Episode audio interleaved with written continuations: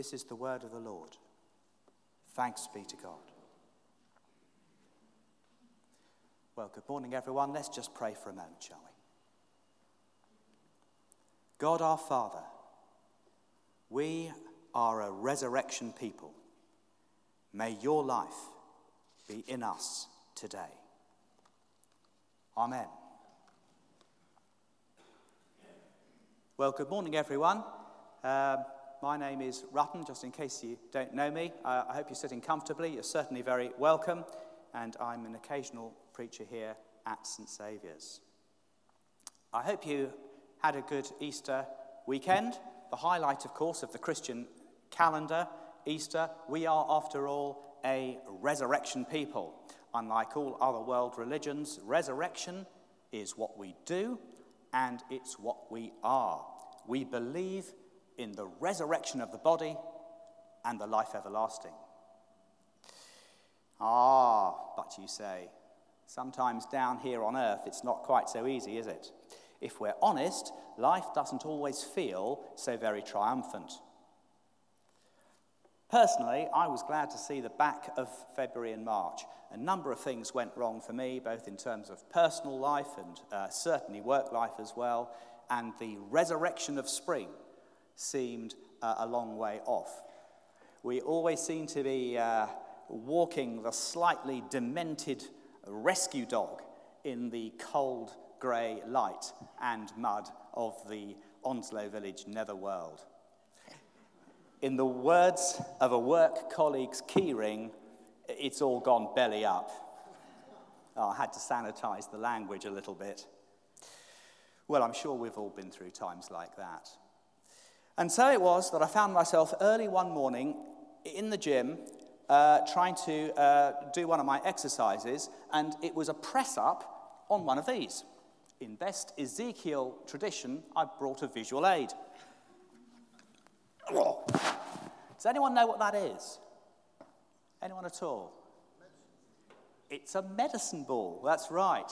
5 kilo medicine ball, the real thing's 7 kilos, I can't even lift that. And so there I was early one morning trying to do my press-ups on the medicine ball. Just in case you are unaware, a medicine ball is an unusual ball. The word ball comes from a good New Testament Greek word, ballo, which means? Ballo means to throw. Yes, you're absolutely right, to throw. Well, you can't throw this. I think I'd kill somebody on the front row if I tried to throw this. You can't do anything with this. You can't kick it. You can't hit it with a bat. You can't catch it. You certainly can't bowl with it. A medicine ball is about the deadest ball in the world. They just don't bounce. Well, anyway, there I was trying to do the press-ups dutifully as I had been taught and told, and I have to say it wasn't a pretty sight, because when you put both hands on the ball and try and do a press-up, your chest constricts and you fall off. And as I placed my hands on the ball for the umpteenth time, I heard God say, "Can these bones live?" Just as surely as I'm standing here.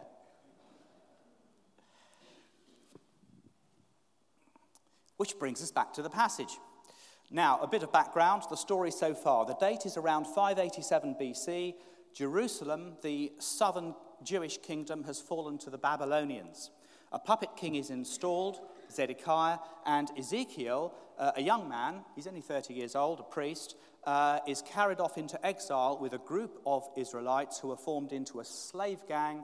There they are, making bricks out of clay by the banks of a river long since dried up and forgotten. There is, sadly, for them, no hope of redemption or freedom or deliverance. There's no hope of anything. They're going to die there, I'm afraid, in exile in their slave camp. They are the walking dead as my medicine ball, as dead as the bones in the valley. It's all gone belly up. Into the scene comes Ezekiel, a young man with a tough message from God. Redemption and restoration will come, but not for his slave gang. God's people will return. They will rebuild the temple, but not this lot. They're not going to make it. They're going to die there. The other priests in the party, they're offering a false message of hope and deliverance. But Ezekiel knows it's false optimism. And just to make the job a tiny bit more challenging, God strikes this young, sensitive, visionary prophet dumb. So he's going to have to deliver his sermons in silence. Good idea, you might think. Through mime, through visual aid, and through visions such as this, as in our passage. That is, if anyone is listening or watching to this young eccentric, it's all gone belly up. And by now, you might well be asking, where's all this going?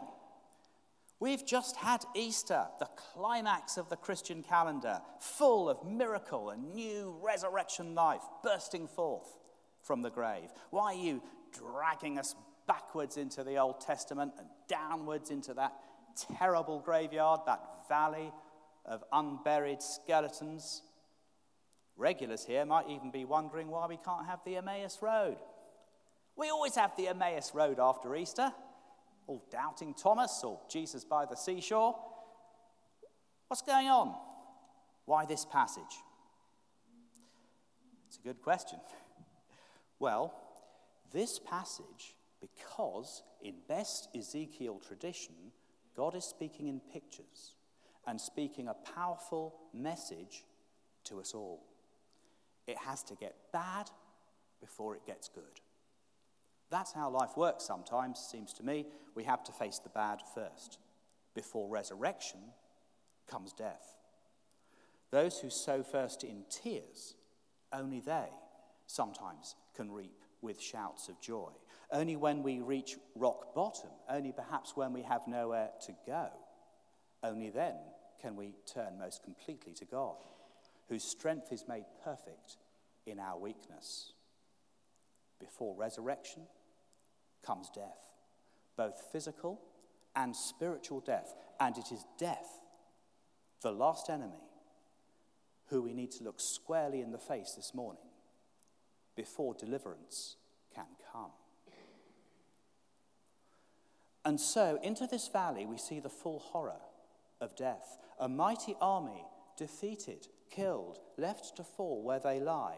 The bodies rotted away, the bones bleached by the sun.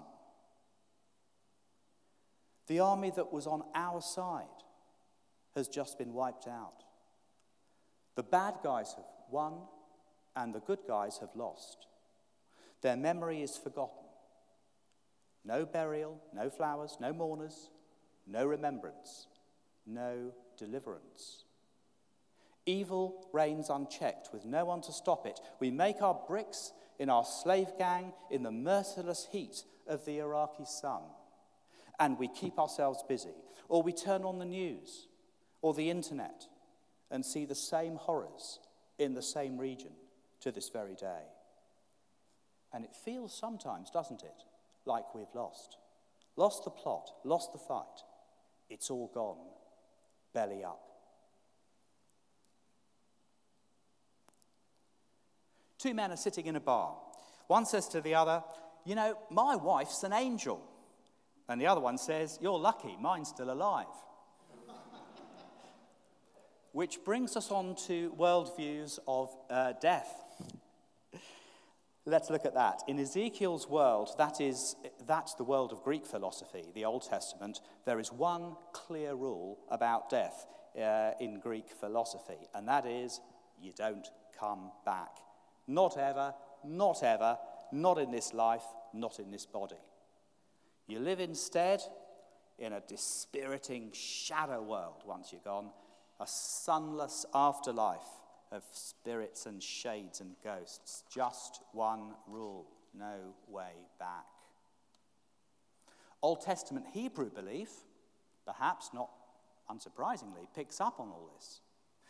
At least at first sight, God is a God of this life to the Old Testament Hebrews. To live this life is to be with God, but to die is to somehow lose that connection and enter a shadowy world of Sheol. And once again, there's no way back. That's the cardinal rule. The damage, it seems to me, was done way back in Genesis, in the Garden of Eden, when death entered the world. Dust you are, and to dust you will return. Genesis 3. And once there, there seems to be no way back. In death, there is no remembrance of you. In Sheol, who can give you praise? Psalm 6. The dead do not praise Yahweh, neither do any that go down into the silence. Psalm 115. My soul is full of troubles, and my life draws near to Sheol. I am like those that have no help, like those forsaken amongst the dead, like the slain that lie in the grave. Psalm 88. And so it goes on. Isaiah, Samuel, Job, Ecclesiastes, the message comes again and again. Hope and relationship with God in this life? Absolutely yes, but not after death. Sheol is not a fun place to be. No one seems very happy there, or joyful, or terribly alive. No, the best that can be hoped for is a good life followed by an untroubled rest. And yet, the dry bones start to come to life by the creation power of God and by the resurrection power of Jesus, just as surely as spring follows winter. At first, there are only little glimpses, and they are easy to miss, particularly in the Old Testament. Isaiah 26 says this: we have not brought salvation to the earth, and the people of the world have not come to life. But your dead will live, O Lord. Their bodies will rise. Let those who dwell in the dust wake up and shout for joy. Your dew is like the dew of the morning. The earth will give birth to her dead. Another little glimpse in Daniel 12. It's almost a throwaway line. But at that time, your people, everyone whose name is found written in the book, will be delivered. Multitudes who sleep in the dust of the earth will awake, some to everlasting life and others to shame and everlasting contempt. And as we've been already reminded this morning, those very famous words from Job 19, from the very lowest point of human existence, turned totally out of the context of the narrative, we read these famous words: I know that my Redeemer lives, and that in the end he will stand upon the earth, and after my skin has been destroyed, yet in my flesh I shall see God. I myself shall see him with my own eyes, and not another. It's almost as if, against centuries of human culture and belief and a rather depressed pragmatism, something new is breaking in, something unexpected, something so vital it will reshape our understanding of both the purpose of this life and the life to come. Nothing illustrates this Old Testament glimpse of a new spiritual reality better than our passage today. Many of the incidental touches seem important. To a Jew, especially a priest, dead bodies and graveyards are the height of uncleanliness, and yet God deliberately walks Ezekiel to and fro amongst them. There is no avoiding the horror of the uncleanliness. This is a God who asks us to get our hands dirty first. Then the challenge of faith, the challenge of worldview: can these bones live? A four-beat, almost musical motif that underlies the explosion of the creation of life force, that resurrection life force that is shortly to come. The same Spirit of God that breathed across the face of the waters in Genesis is now breathing across the valley here with the same result. Death starts to operate in reverse, and resurrection life bursts forth anew. And so they stood on their feet, a mighty army. Of course, this is only an Old Testament glimpse of resurrection life to come. God makes clear later in the passage that this is a metaphor, this valley, a metaphor for the restoration of Israel, the building of the second temple, and all that happened long before the resurrection of Jesus. And yet, the New Testament resonances are so powerful that if we leave it there, if we say that's all there is to it, to the valley of dry bones, if that's all it means, then we miss so much. In the valley, we see God the Father, we see God the Holy Spirit very clearly. But if we look with eyes of faith, we will see someone else there. Someone who holds all things together. Let me try and synthesize John chapter 1 into the passage of the valley. Through him all things were made, and without him nothing was made that has been made. Jesus makes all things. And compare that to this. This is what the sovereign Lord says, I will make breath into you, and you will come to life. Jesus is at work in the valley of death, bringing life. You can't keep him out of it. There is too strong a creative force at work. John chapter 1 again, in him was life. That's an odd thing to say. In everyone who's alive, there is life after all. So in this context, the writer must mean something different, something more superlative.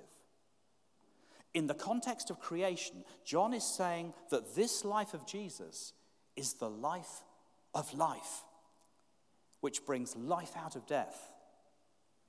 John speaks of Jesus as the living word, the force behind creation, and as we see later in the gospel, the force behind recreation, or as we know it, resurrection. Come, breath, spirit, same word, from the four winds and breathe into these slain that they may live. And they came to life and stood on their feet, a mighty army, the army of God. Back to John chapter 1. To those who believe in his name, they became children of God, children not born of natural descent, but born of God. And what happened to the bones? They became born again. Born of God, they were bodily resurrected by the power of Jesus, who himself rose from the dead. The references are too powerful and too many to be ignored. John chapter 1 again, and the word became flesh and dwelt amongst us. And does not the Spirit of Jesus become flesh in our passage? I prophesied as he commanded me, and breath entered them, and they came to life and stood on their feet, a mighty army. This is even more clearly explained if we read on in John's Gospel. Chapter 5 says this, for just as the Father raises the dead and gives them life, even so the Son gives life to whom he is pleased to give it. Then Jesus says this, very truly I tell you, whoever hears my word and believes him who sent me has eternal life and will not be judged, but has crossed over from death to life. For I tell you, a time is coming, and now is. And could you just remember that phrase for a minute? A time is coming, and now is. I'll come back to that. When the dead will hear the voice of the Son of God, and those who hear will live. For the Father has life in himself, so he has granted the Son also to have life in himself. A time is coming when all who are in their graves will hear his voice and come out. Those who have done what is good will rise to life. Those who have done what is evil will rise to be condemned. And so now, it comes closer to home. For we are the bones, dead in our sins in that terrible valley, and yet, gloriously come to life in Jesus, the incarnation of the living God. We are the vast army, the army of God, redeemed, forgiven, bought with a price paid by Jesus on that terrible cross, purified, sanctified, justified, right with God. It is we who are a resurrection people, brought back from dead to newness of life by Jesus himself. That is the now of the message. But there's also a not yet. John chapter 5 again. I tell you, a time is coming, and now is, when the dead will hear the voice of the Son of God, and those who hear it will live. The message is not just new life in Christ now. It is equally about an eternal future, a second coming when Jesus will return and raise the dead, either to life or condemnation. But for us, for all of us who believe on his name, who repent of our sins, who trust in his righteousness, for us, we will be raised to a new body, to life eternal. Nobody looks very excited, but it excites me, and I hope it excites you too. My time is nearly gone. Having made the case for resurrection, unfortunately, there's almost no time to explore its extraordinary implications, both for this life and the next. But let me just say this. First, the now of resurrection means a life lived in Christ that is truly alive. And we need to explore all that might mean. Second, the future promise of resurrection gives meaning to the pains and the struggles and the bereavements of this present life. For we will rise again. Our loved ones will rise again. We will be gloriously changed. We have present troubles, yes, but we believe in a future glory. Finally, we can catch a glimpse of that in Revelation 7. Then one of the elders asked me, "These in white robes, who are they? And where did they come from?" And I answered with Ezekiel-like evasiveness, "Sir, you know." And then he said, "These are they who have come out of the great tribulation. They have washed their robes and made them white in the blood of the Lamb. Therefore they are before the throne of God and serve him day and night in his temple. And he who sits on the throne will shelter them with his presence. Never again will they hunger. Never again will they thirst. The sun will not beat down on them, nor any scorching heat.